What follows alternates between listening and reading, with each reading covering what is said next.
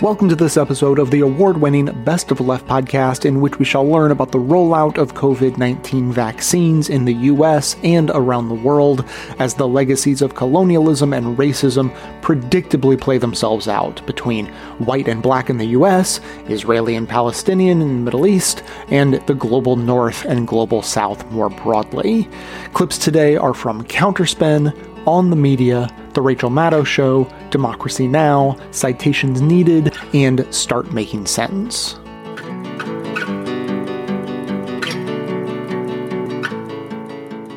Well, you see phrases in stories like, the administration of vaccines has met with delays and roadblocks. Um, that passive voice is safe, but the opposite of that isn't necessarily finger pointing, another word we're seeing a lot. It's just trying to understand where the breakdowns or flaws in the system are so they can be addressed. I, I think it's understood that this process was going to present challenges, as we say, but what would you identify as the the primary factors that have made it more confusing, more chaotic than it needed to be? Sure. I always say this is not rocket science. It's complicated logistics, but not even that complicated. I mean, the basic problem is a lack of central strategy. You can argue uh, that a lot of different kinds of algorithms should dictate who gets the vaccine. And instead of deciding nationally with the best experts how we want to do it, basically the feds have sent to the states. The states decide how they want to allocate it to the counties. The counties decide how they want to allocate it to hospitals and likewise to nursing homes and CVS. And it's just predictable chaos without a central plan which people can trust. And the newest wrinkle in this today, which I'm, I have smoke coming out of my ears for, is all these governors and mayors have announced that, okay, starting this week, January 11th, folks over 75 or over 65 will be able to sign up for the vaccine.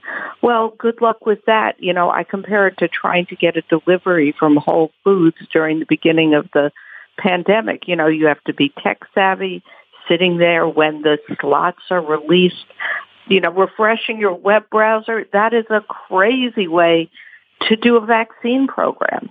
And I think one thing that would have made this whole thing better was a central kind of strategy where everyone knew where they stood. And if someone says to me, okay, you're going to get your vaccine in April, I can be okay with that because I can at least know exactly when and where it's coming rather than this current turmoil where we have literally, these are the stories we are hearing at Kaiser Health News today, where I'm currently editor in chief. A doctor's office will get a call from a hospital saying, hey, we have six extra doses, send your staff over here. Or there'll be an announcement at a giant supermarket saying, hey, we've got four extra doses, come one, come all. You hear of uh, one nursing home getting everyone vaccinated and another one 10 miles away, which is presumably not as well connected or in a different county that's doing things differently, having no idea when they're get getting vaccine. So that introduces chaos, it introduces anger, and we just have to be slow and plotting and systematic about the way we do this in a rapid way. So how's that for a challenge? Well, and particularly at a time where public trust is obviously going to be paramount. You know, you have to trust that there is a plan. But, you know, first I wanted to say it can be hard for some people to see the unfairness in that first come, first served. You know, it, it sounds like it's equitable. Of course, it's not at all equitable, both in terms of as you say, having to be tech savvy enough to get in line on the, you know, on the, on the website or sign up and then know when you're supposed to show up to some place. But also, of course, a lot of folks, we're talking about undocumented workers, we're talking about homeless people, a lot of the folks who should be getting vaccinated, they're just left out entirely. There's no incentive in that sense to, to reach them, particularly if the federal government is going to be counting how quickly you can say you're vaccinating folks. Yes, and I think we know there's more vaccine skepticism generally in those populations, which makes it even more troubling. I mean, you, you really have to um, boy, you have to be good at playing the game of accessing healthcare in the U.S. As you said, you need to be tech savvy. So what does that mean? It means maybe 80 year olds are not as good as the 65 year olds or an 85 year old who has a 30 year old grandson who can snag an appointment is in much better shape. I mean, so you're kind of favoring, you know, the well educated, well connected, well hooked up to the internet. And then, P.S., we've seen in some states like New York where you officially get an appointment, but it's not really timed. So there are these long lines. So many people, particularly low income people, have to work. So they need an appointment time if you want this to go smoothly or good weekend and evening times. There are ways to do this well and other countries are doing so, but we are not. Well, but you say you, central plan. What are you? Some kind of communist? You know? Um, you no, know, not at all. Your book is about the businessification of healthcare. I, I, I wonder what role you see that playing in, in all of this in terms of the development of the vaccines and their distribution. Well, no, I'm I'm certainly not a communist um, and uh, or or a socialist. But being a capitalist doesn't mean you don't plan. It should mean the opposite, right? But instead of planning, having a government plan, we've let every company, uh, and I, I will call hospitals companies for the purpose of this interview, and doctor's office go it on their own, and nursing homes. So, for example, what did many hospitals in New York do? There was a great New York Times article about this. They gave it to their entire staff, including people who'd been working from home for the last eight months. Now, that's what a company would do. You would protect your own before you protected your vulnerable patients.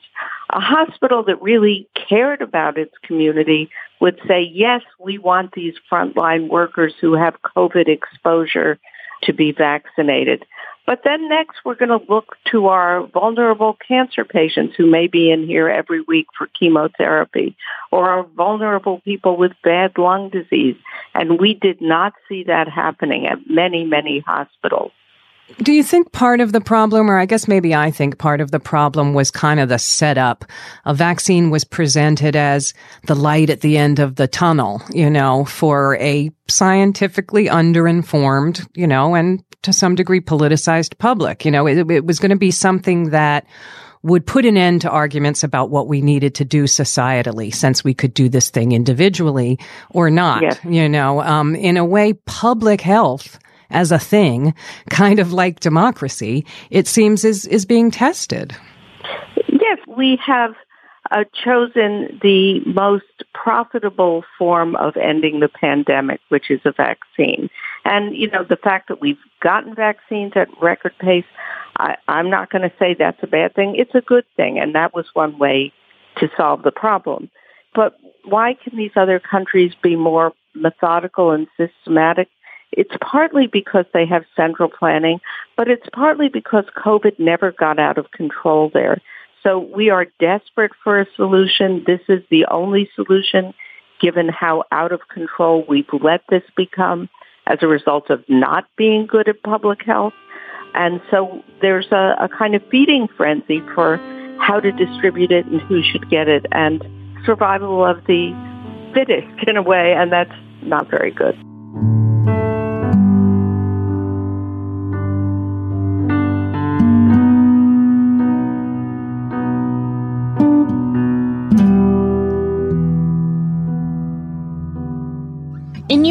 Newsletter, Insight on Substack, you quote David Leonhardt of the New York Times, who says, a version of the mask story is repeating itself. This time, he said, it involves the vaccines. Once more, the experts don't seem to trust the public to hear the full truth. What is the truth that we're not hearing? What he's trying to get at is the framing around the vaccines. We have hit unexpected, amazing home runs with these vaccines. The first two that have been authorized in the United States, the Pfizer BioNTech and Moderna, you don't get any COVID at all for 95% of the people. And for the rest of the 5% in both the Moderna trial and the Pfizer trial, there's about 60,000 people total. Out of that 60,000 total, there was a single severe case among someone who was vaccinated. Even among the 5% for whom it wasn't, quote, effective, their cases were mild except for a single case. One case qualified as severe, and her clinical description was that her oxygen saturation got down to 93%, but she didn't need any other medical attention. She didn't need to be hospitalized. And that's the only case now, contrast that with the messages full of, well, we don't yet know if they prevent transmission, or you can't take your masks off yet, or you can't do this and you can't do that. Those things aren't completely false, but they have to be framed correctly. We do think it's going to blunt transmission. We just don't have an exact number yet. In the preliminary study, Moderna found that even asymptomatic infection was down by two thirds. So that's really strongly suggesting that it's going to blunt transmission somewhat. Publicly will probably be wearing masks for a while because in public, you don't want to create two classes of people and you also don't know like who's vaccinated. But of all the things to emphasize right now, we have vaccines that are better than anything we had hoped for, basically almost complete elimination of severe disease. So instead of celebrating this, because life is going to get back to normal when enough of us are vaccinated. It's full of headlines warning people about all the short term limits. And a lot of anti vaxxers have latched onto this, saying if the vaccines are so good, why are there so many articles warning you nothing's going to change? People are tired and fatigued. And when we didn't get our mask messaging right, we damaged compliance and masking. And when we don't communicate the real upsides of the vaccines, when we don't get our messaging right, we do damage to trust. Now come the COVID variants, and let's start with the ones first encountered in the UK and South Africa. I mean, we should be worried about a more infectious strain. They are 50 to 70% maybe more transmissible.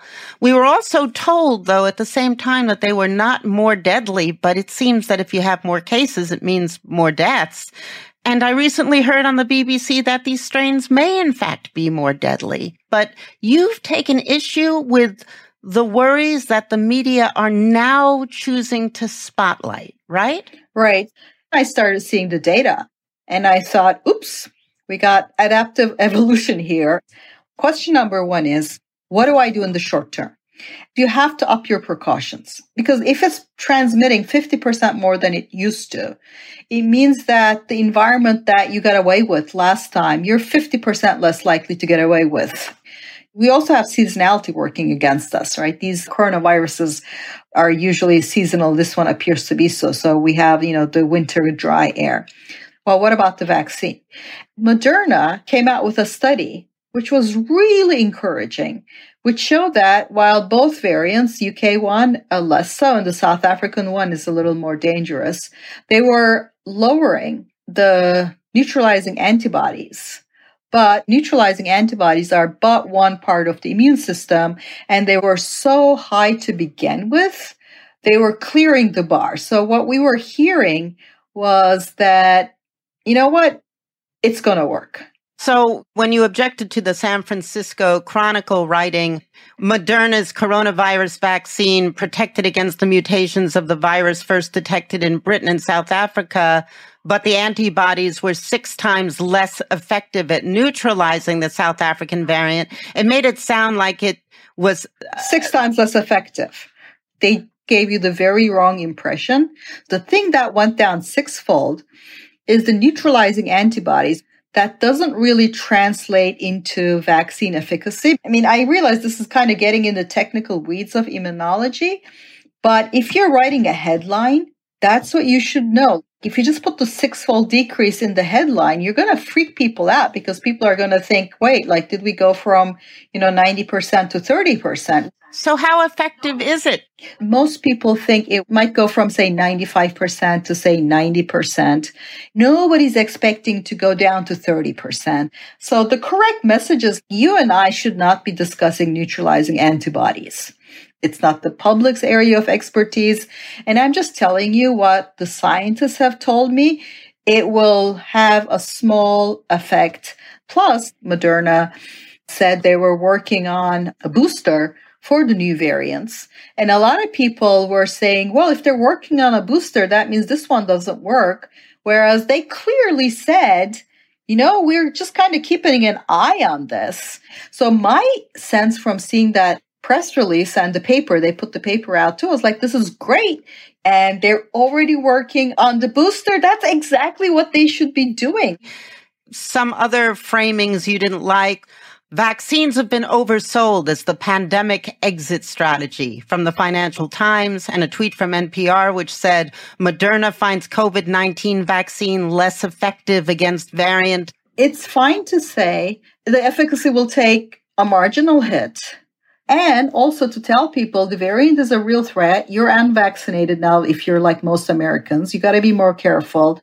Let's be straight. Let's say the good stuff Let's not give misleading information. Let's not put six fold decrease in neutralizing antibodies in a headline as if that's something the public should be expected to understand.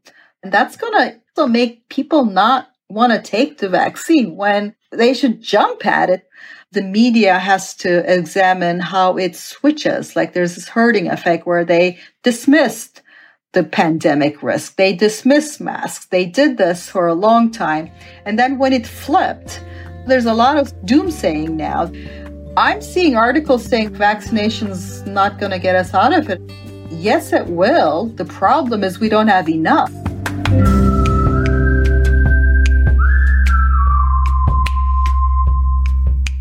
Live on C SPAN 2, the historic second impeachment trial of Donald Trump. Watch complete coverage from this week's opening arguments to the Senate's vote to acquit or convict. Trump is charged with incitement of insurrection for his role in the January 6th attack on the United States Capitol. He is the first ex president to face an impeachment trial, so you should follow it all live and unfiltered on C SPAN 2, online at c-span.org, or on the free C SPAN radio app.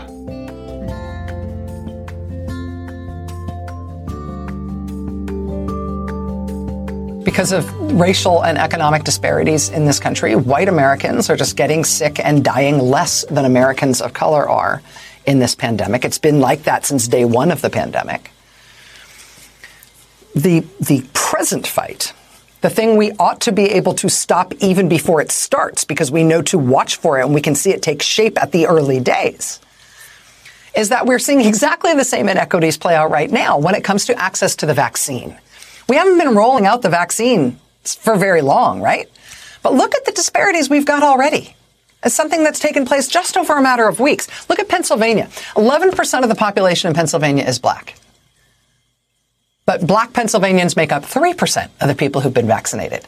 Look at Louisiana. 32% of the population in Louisiana is African American, but they make up only 13% of the people who've been vaccinated. Delaware, where 22% of the population is black, the percentage of people in Delaware who got the vaccine is 6%. And yes, some vaccine hesitancy in communities of color may be partly to blame here, but beyond that, there really are very clear barriers for entry to getting a vaccine that really do disproportionately affect people of color. In most places to get the vaccine, you need to register online. Well, in order to do that, you need to be able to afford access to the internet. Can't afford Wi-Fi, don't have a smartphone, good luck getting the vaccine in those places. Other vaccine sites are drive through only. You show up in a car, roll down your window, roll up your sleeve. For that, you obviously need to own a car just to access a life saving vaccine. More people of color have been getting sick. More people of color have been dying. And now, right now, fewer people of color are getting the vaccine. Vaccine inequity is a problem all over the country right this second. It is not a long-standing problem because we've only had this vaccine for a few weeks, but we are already making the same mistakes as a country that we did throughout the pandemic that got us to these terrible health and death disparities that we've seen over the course of the past year.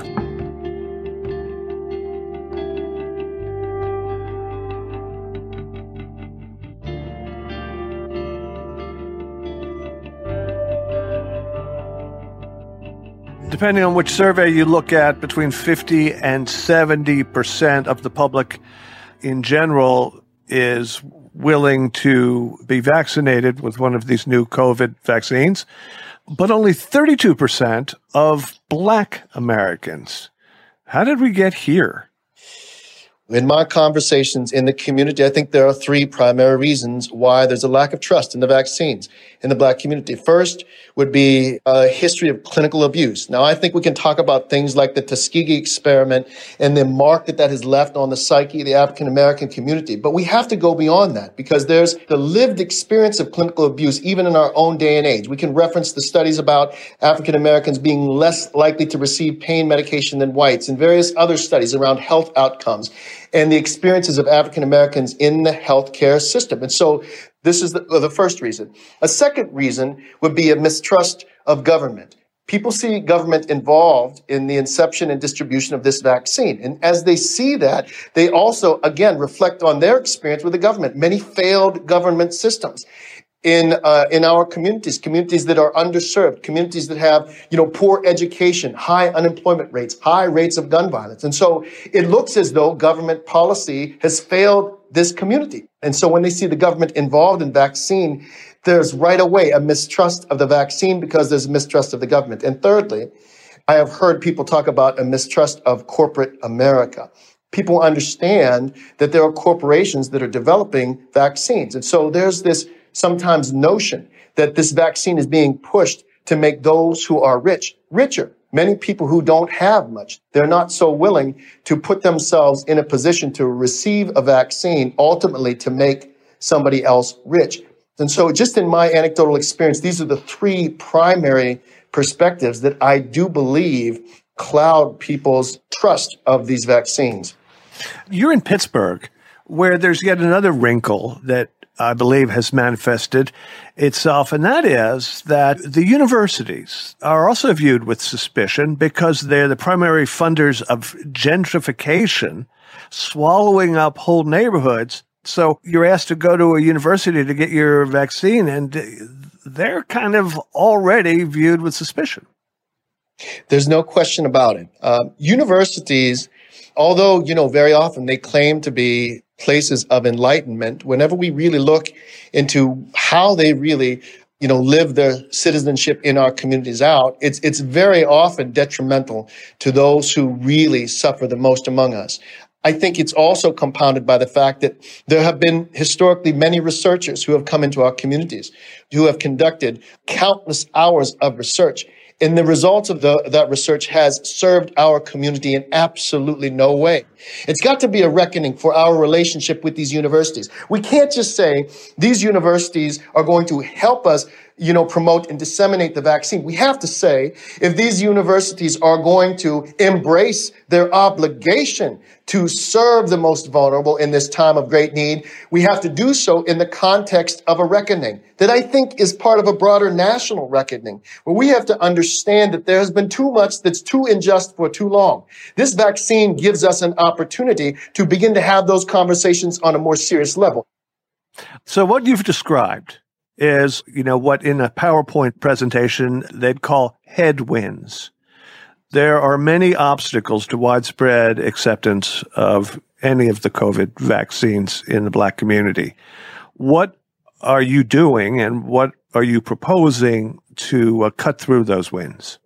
The Vaccine Collaborative, there's weekly meetings essentially where community members and researchers are brought together to essentially strategize, plan, and report out on the success of recent strategies implemented on the ground.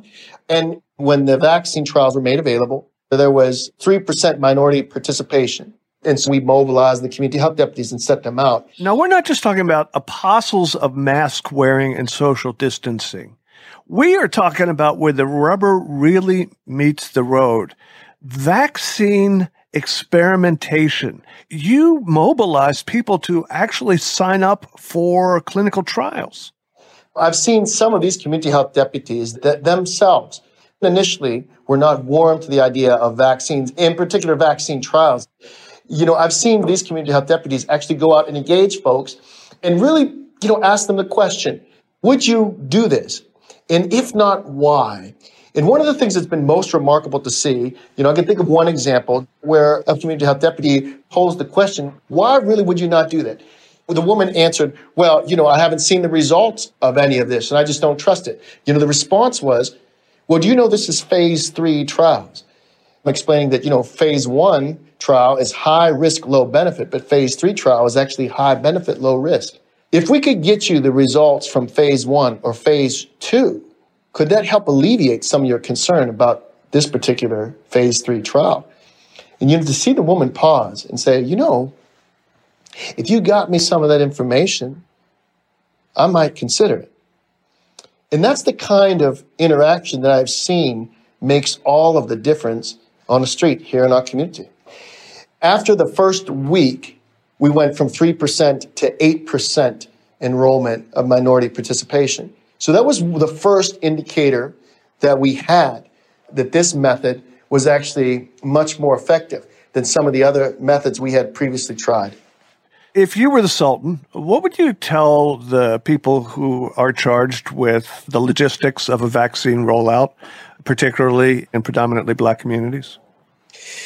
Yes, I, I would tell those in charge of, of, distribution that we've got to find those places that are well trusted places in the community that can become vaccine distribution sites. I know that there's challenges with that. I know in terms of refrigeration, there's probably other logistical challenges. In addition to that, these efforts should really be done in coordination with community members who are essentially opinion leaders who are deputized to become champions of the vaccine. These are some of the things that I think can greatly help vaccine distribution in these communities. Today's episode is sponsored by Bombas Socks. They've been supporting us for years, and I've been enjoying their socks that whole time because they make the most comfortable socks in the history of feet. I mean, before Bombas came along, I thought these socks are soft was about the highest form of praise a sock could earn. Little did I know the innovations that Bombas had in mind. They're downright high tech in their methods of delivering comfort. But that's not even the real selling point because Bombas is a certified B Corp dedicated to giving back to the most vulnerable members of our society. For every pair of socks you purchase, Bombas donates a pair to someone in need. And the generosity of Bombas customers has allowed them to donate over 40 million pairs of socks and counting through their nationwide network of 3,000 plus giving partners. And the impact is more powerful than ever. To those experiencing homelessness, these socks represent the dignity of putting on clean clothes, a small comfort that's especially important right now. Give a pair when you buy a pair and get 20% off your first purchase at bombas.com slash best. That's B-O-M-B-A-S dot com slash best for 20% off your first purchase. bombas.com slash best.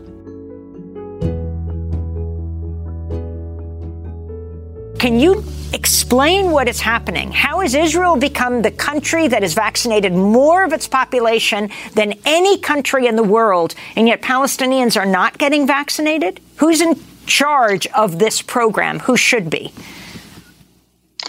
Well, uh, thank you, Amy. I'm glad to be with you. Uh, Israel actually is violating international law because it is denying its responsibility as an occupying power. Israel managed to get 14 million vaccines for it, the, the Israelis and those who hold Israeli IDs, uh, but gave nothing to Palestinians. So practically, they are vaccinating 8 million Israelis uh, and not vaccinating 5.3, 5.2 million Palestinians living in the occupied territories.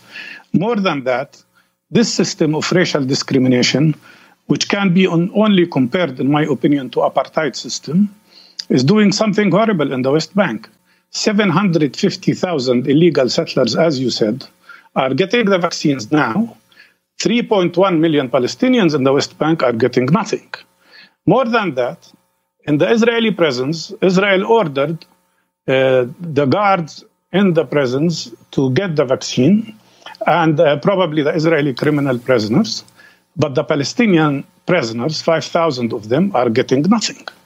What can be more clear here than uh, that this, confirms that this is really a system of racial discrimination? And uh, when they speak that the Palestinian Authority is responsible, this is totally misleading. First of all, the Palestinian Authority approached them asking at least for vaccines for us, the healthcare providers, who are being infected around the clock, and Israel refused. The Palestinian Authority is in charge only of 38% of the West Bank, only. 62% of the West Bank is Area C, under full Israeli military control, and Israel is doing nothing for Palestinians there. More than that, if the Palestinian Authority tries to import a vaccine from outside, they will need Israeli permit. And Israel did not allow any permit yet for Palestinians. Israel controls the borders, controls the import, controls the export, and the biggest disaster is in Gaza. Because in Gaza, you have uh, 2.1 million besieged by Israel, lacking health facilities, lacking equipment, and there uh, they are not getting any vaccines. And uh, more than that, 70% of them are refugees displaced from their land in 1948. When you tell them go and quarantine, I don't know how they can do that if you have 10 people living in two rooms. It's impossible. The problem is that the rate of infection today in the West Bank and Gaza is 36%, while in Israel it's 4.5%. Israel's, Israelis are getting the vaccines, and Palestinians are getting nothing. Well, Dr. Mar- Barghouti, uh, what, isn't it, uh, uh, uh is, isn't it uh, in the interest of Israel from a public health perspective, uh, even uh, if they want to pursue this uh, this this continued antagonistic policy toward the Palestinians, to have the Palestinians vaccinated to reach herd immunity in the uh, in the total area? You're absolutely right.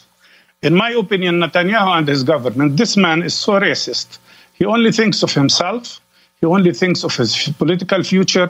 He only thinks of escaping the criminal charges against him and being re-elected again. And all he does is to satisfy the Israeli right wing voters.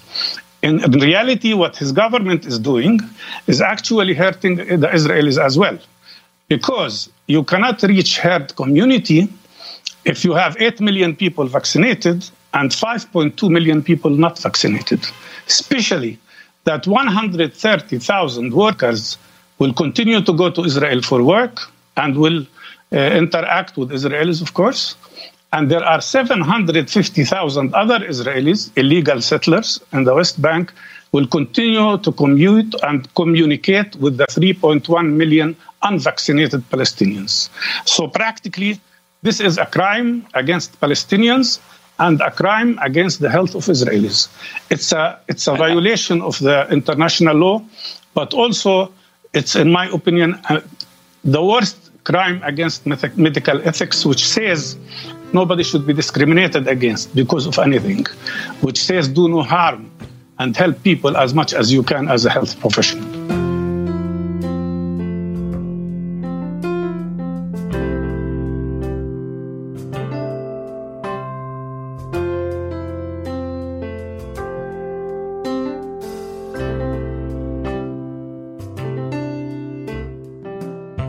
Dean Baker uh, wrote about this very thing in early December last year in the New York Times, along with public health activist Achal Prabhala and another economist, Arjun Jayadev, in an opinion piece headline this Want vaccines fast? Suspend intellectual property rights. It argued, as I'm sure comes as no surprise, that that is the way to get the most vaccines available to the most people. And as they say, Quote, otherwise there won't be enough shots to go around, even in rich countries. End quote. Now, this PR effort in the 80s and 90s to really push this idea of intellectual property really created this new trade regime that Pfizer, unsurprisingly, is now exploiting, much as it was designed, to deliberately undercut efforts to get cheaper vaccines to poor countries. So Pfizer, Moderna, pretty much the entire US pharmaceutical industry is going all out opposing a proposal currently put forward to the WTO by India and South Africa that they proposed back in October that would suspend enforcement of patents for COVID related treatments. Seems pretty fucking obvious, but so far the European Union, Great Britain, Norway, Switzerland, Japan, Canada have successfully blocked this proposal. The proposal itself would allow for the expanded production of cheaper generic versions of the COVID vaccine, saving many thousands of lives, obviously. The fact that this is not a given this should have happened even before there were vaccines available, even before they were in process. Obviously, this work should be done with open source data, shared intellectual property, working across governments, across countries, across companies. That should happen. The fact that countries are not scrambling to share as much vaccine info as possible is appalling. And yet, remember, this is not the inevitable state of things. Intellectual property rights are a thing that were determined to matter by the people who would profit most from them. For decades, many others have argued that IP law is inherently neocolonial and is a product of neocolonialism, if not just colonialism, plain and simple. A University of Glasgow School of Law paper written in 2010 by Andreas Rahmatian said, quote, an essential instrument in the process of neocolonialization by economic means is the establishment of a legal framework of international trade which confers legal enforceable rights that support and safeguard economic penetration and control. This includes as a prerequisite for the making of a quote informal empire unquote like in colonial times the creation of property rights and the guarantee and protection of foreign property rights in dependent regions However, unlike in the colonial era, the most important property rights which fulfill this role in the 21st century are intellectual property rights. This is because intellectual property rights do not attach to nations.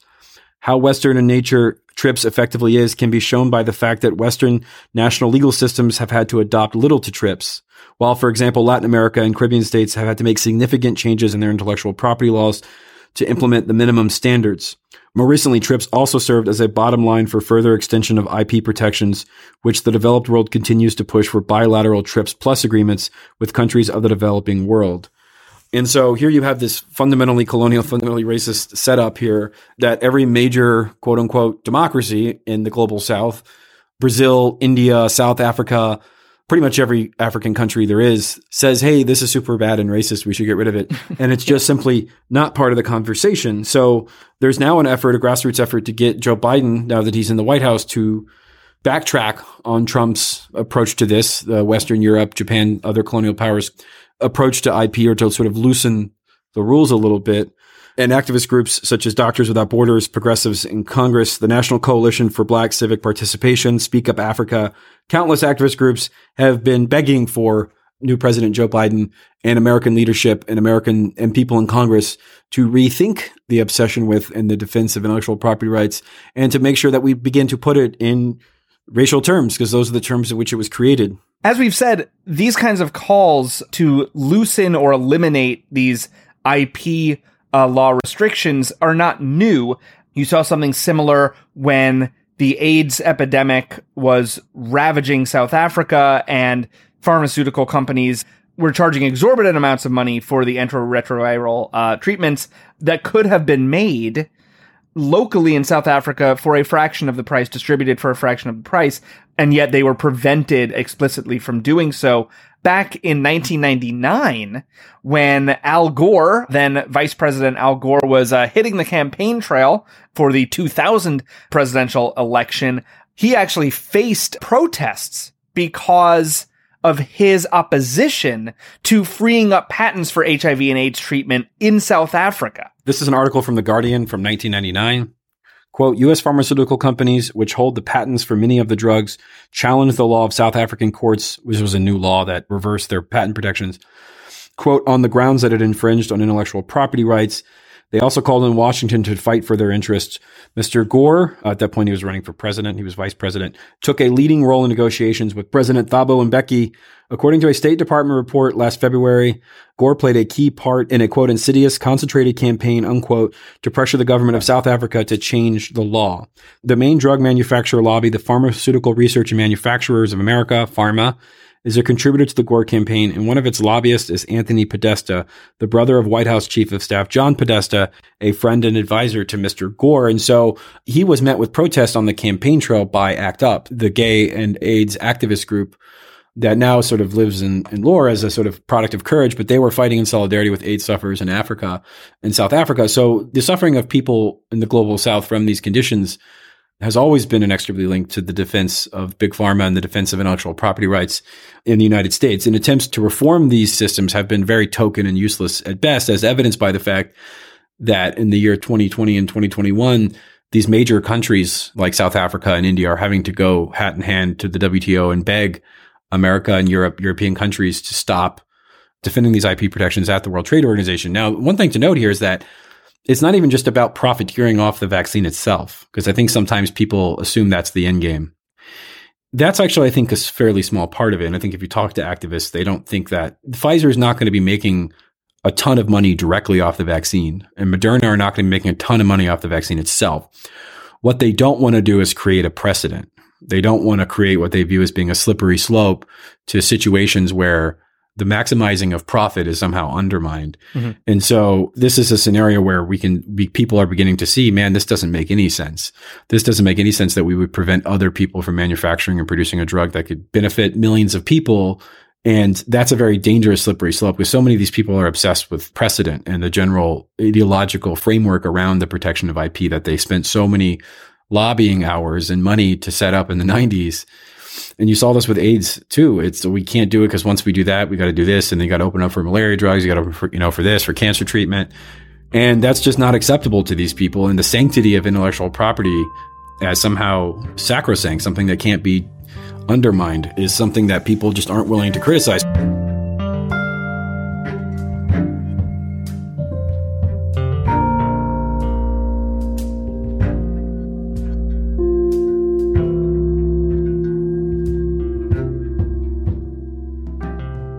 Entirely understand what the data has to do with monopoly ownership of the drug because the data refers to how it's worked out in the trials, not how it was made or what its components are or any of that.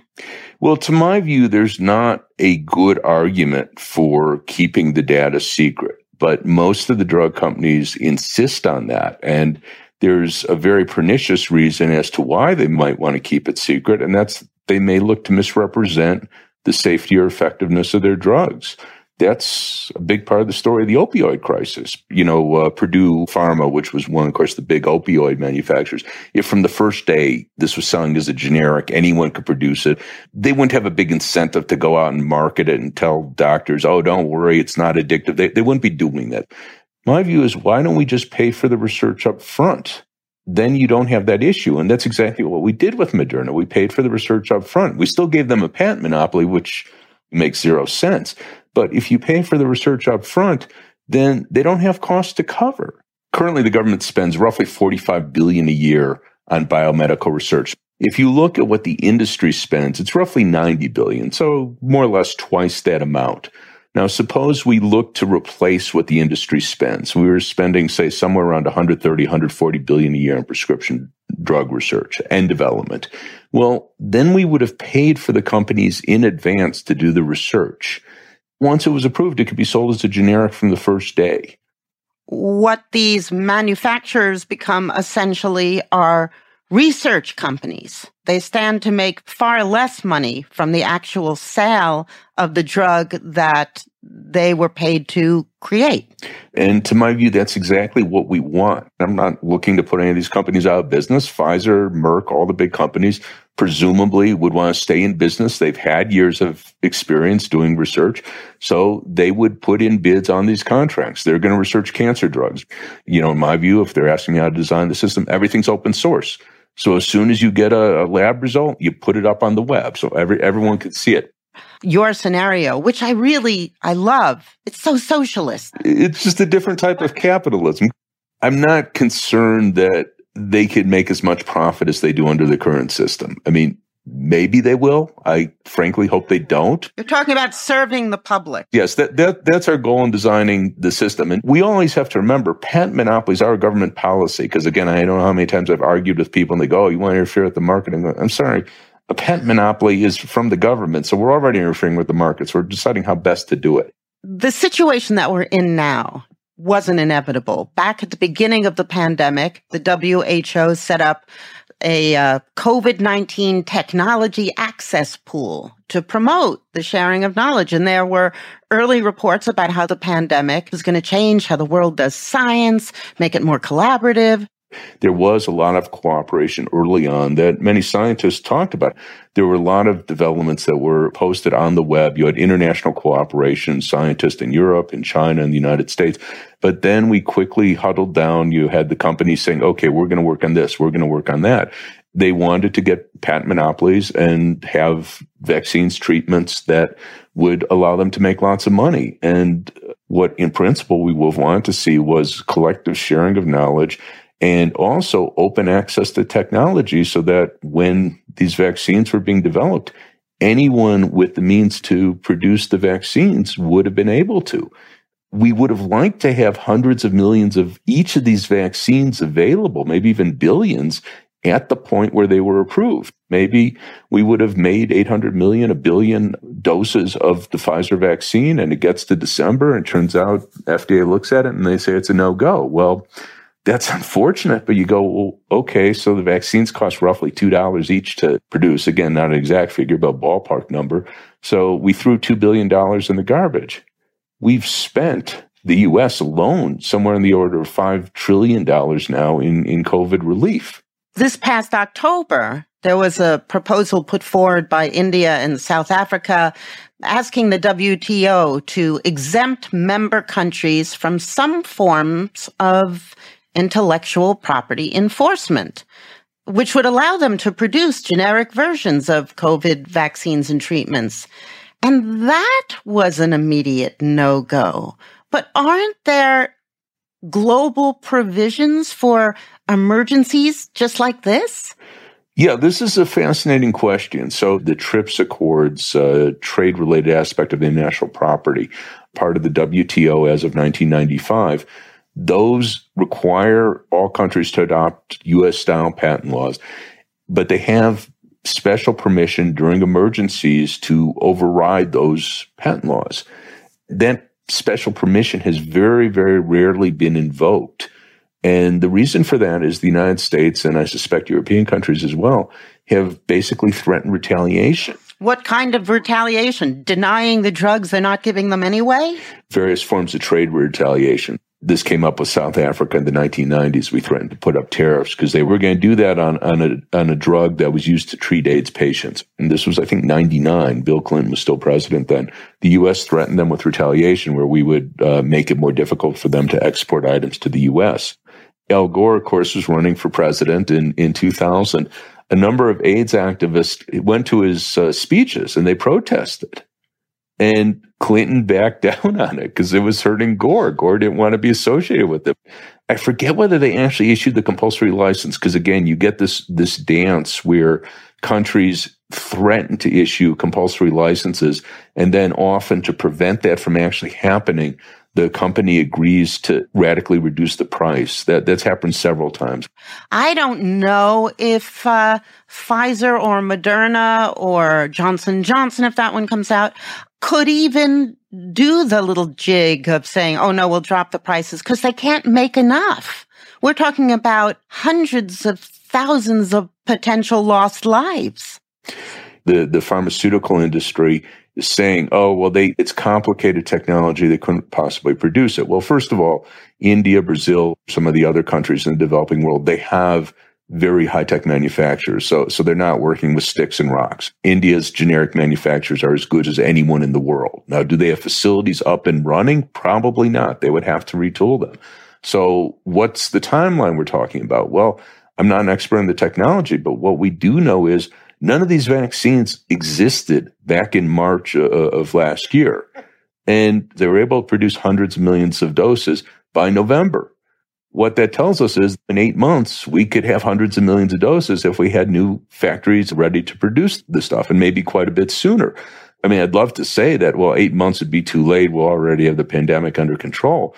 But I don't think anyone really believes that. So if, if we said, okay, today, you know, we're going to allow anyone in the world who has the ability to produce this to go ahead and start converting a factory, that would be a huge thing in terms of controlling the pandemic.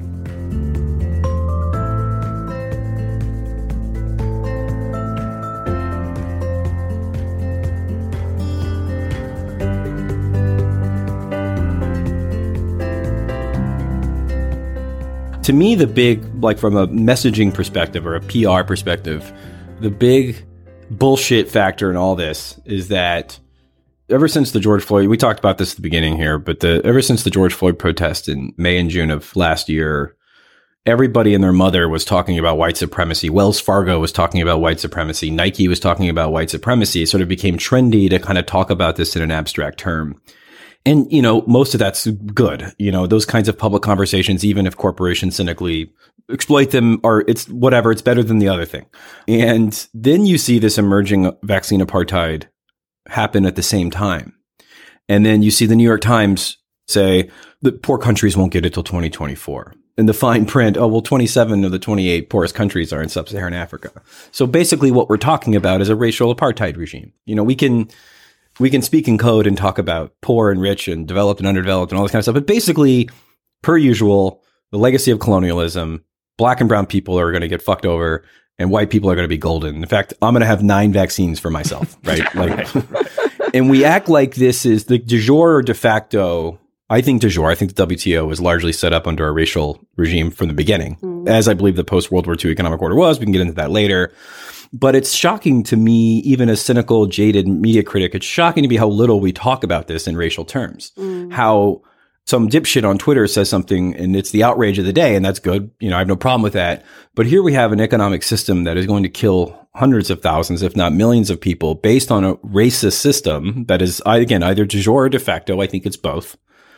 And no one seems to frame it as a racial issue. When the New York Times reports on it, it's ho hum, hand wring, mm. Poor people are going to die. And it's like they're dying because they're black. And as a system, we don't give a shit about black people, whether they're in Africa or the United States. Why is that? Why do you think this is not framed in more starkly racial terms? I, I can't, I, to me, like the term vaccine apartheid, I think is completely the correct term because it is an apartheid regime.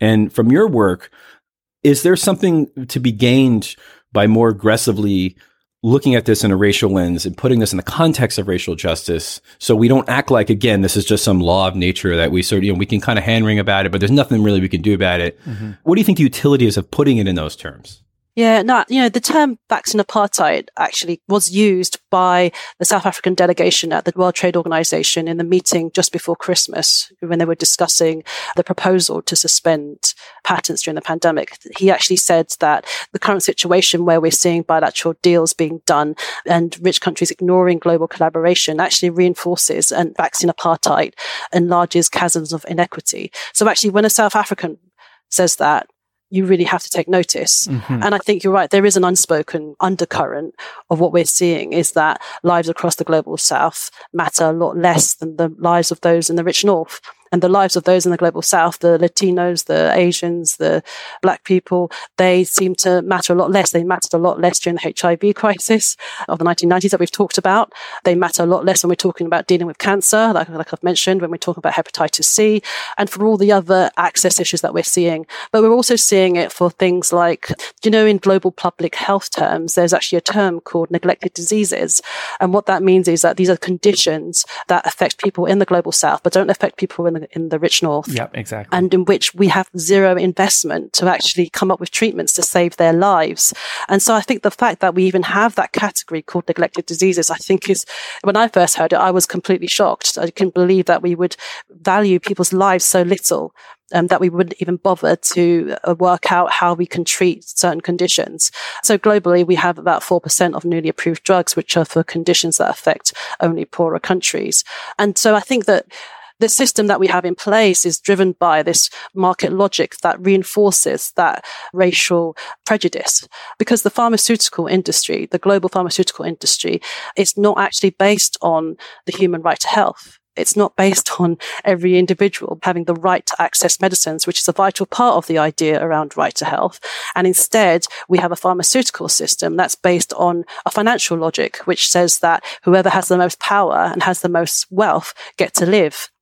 And so there's something really wrong in the system in itself. Like you said, it's a racist model. It's a, it's an elitist model. It's not a model that's about human rights. It's a model essentially about extractive profits. And so there's a real tension in that model. And, you know, as uh, something that our organization has been doing the last few years is really pushing for alternatives and saying, actually, we need to transform this system. How can we even live with this system? For too long, we have sacrificed public health for market logic and people are dying as a result of that. And there's just, something so crazy in that. I mean, for me, there's a real moral and solidarity argument to say why we need to have equity in our global health system and equity in access to medicines. But certainly for something like COVID, what we see is it's more than just being moral and having solidarity with our fellow brothers and sisters across the world, wherever they live. There's also actually a real public health argument here because actually, when it comes to things like COVID vaccines, if you leave large parts of the world without a vaccine, you're just allowing the virus to continue to spread and to transmit and to ultimately to mutate. So all these vaccines that we're hoarding in the rich countries, they're going to be rendered potentially ineffective when we're faced with different variants and mutations. And so it really underscores the saying that's been said quite a lot in um, WHO and even with political leaders who say no one is safe until everyone is safe. That's one of the things that I'm hoping that does come out of the COVID 19 crisis, you know, in that more than ever, we are all tied together. And actually, this is not about creating and sustaining a world where we have those who have and those who haven't, where we have those who can get vaccines and those who can't, actually doesn't really benefit anyone ultimately.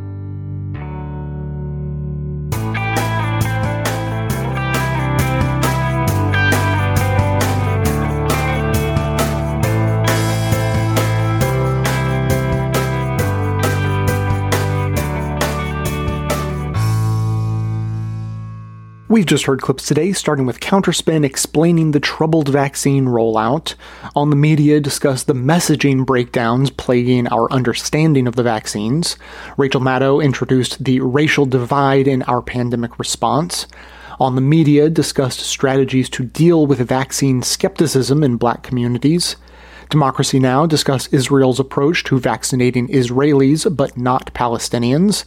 Citations needed in two parts explained the immorality of maintaining intellectual property rights for the vaccine manufacturers.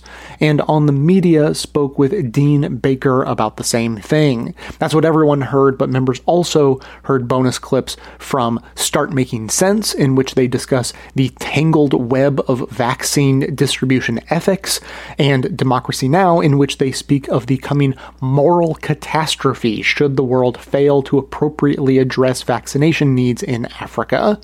For non members, those bonus clips are linked in the show notes and are part of the transcript for today's episode, so you can still find them if you want to make the effort. But to hear that and all of our bonus content, which includes uh, full conversations featuring myself, Amanda and our research staff, Dion and Aaron, in freewheeling conversations that sort of give you a behind the scenes look at how the show gets made and, and the thinking behind it.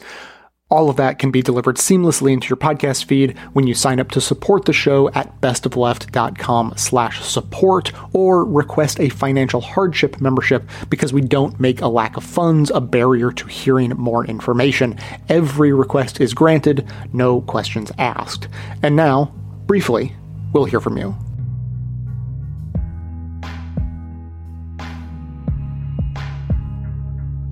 Hi, Jay. This is Christina. I would say that moral panic would be more like there are millions of babies being killed every year by abortions, or our society, God's kingdom on earth, needs to be pure so we need to discipline or expel the unclean, or there are less and less good paying jobs for me every year, or the other side keeps trying to take all my hard earned money away. None of these thoughts are hateful, and every time the left classifies these thoughts as hateful, they are attacking right morals. Christian morals. By the way, losing the government is also a moral panic. I do not remember who posited that the fight the two sides are having is a fight over framing, but they are correct. Aggravating this problem is if it bleeds, it leads. I wish I had suggestions on how cable news could report people coming together without calling it a puff piece. I swear, loving your enemy is way harder than fighting them. Thank you, Jay.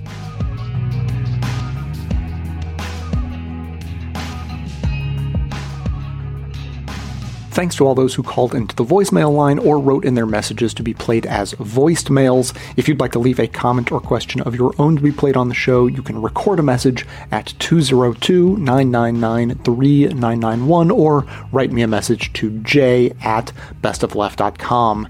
So the that quick comment on moral panic, just for context, is in response to another voicemail from just at sort of the end of January and the idea was sort of speculation that is what we are seeing, is what the Republican Party is pursuing, equivalent to a moral panic, sort of similar to the way the War of the Worlds radio broadcast created a, a panic.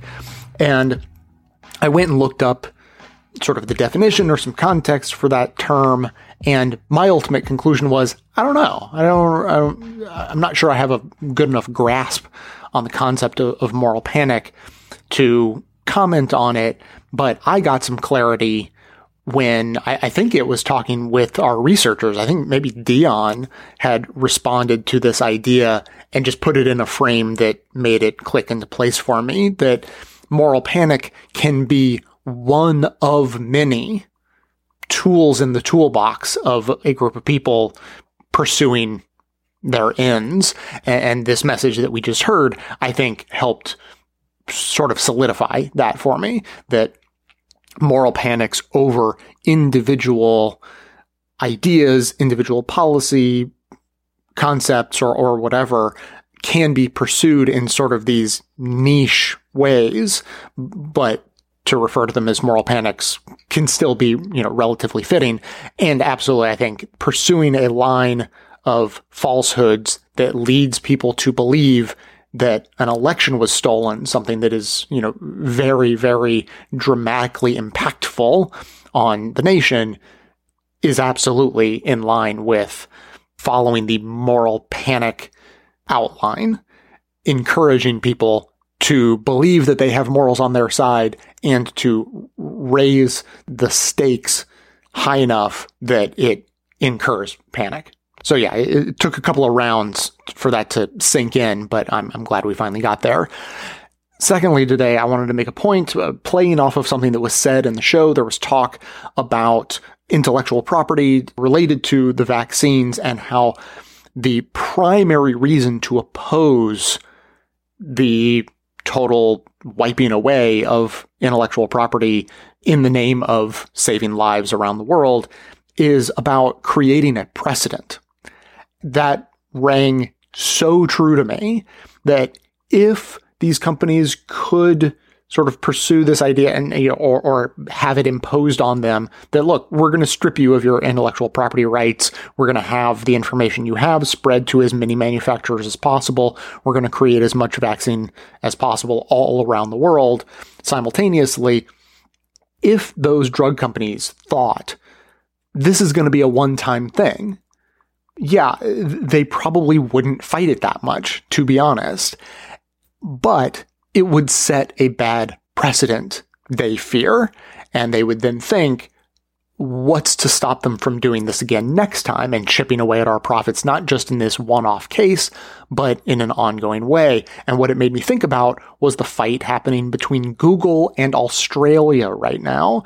If you're not familiar with the story, Australia has come up with what I think is a pretty interesting regulatory solution to the tension between local media, local journalism, and the internet, and how it is very hard for local media outlets to survive in a globalized media environment, especially when it happens primarily online where the news and information is almost entirely free. So the idea that they've come up with is to have a fee built in for search engines that would go to local media outlets in Australia whenever someone clicks through from the Google search engine or whatever search engine to the Australian local news site. So that the local news journalism gets a new source of revenue and the search engines, which are profiting off of the existence of that local media journalism, because people are searching for it and they want to find it, and Google gets to serve ads in those cases that they are profiting off of it but pay nothing back to what is essentially the source of their profit, the content creators. So Australia came up with this idea, and to be honest, I haven't looked deeply into the nuances of the bill and the size of the fees to be charged, but what I am willing to bet is that the fees that Australia wants to charge, the taxes to be paid to these local media entities, does not exceed the profit that Google earns on each of those search queries, because that would be ridiculous. That wouldn't make any sense. So they, as regulators, would know we just need to charge a percentage of whatever earnings the search engines are, are creating for themselves but Google is responding by saying if you put this law into practice, we will pull out of the country of Australia entirely.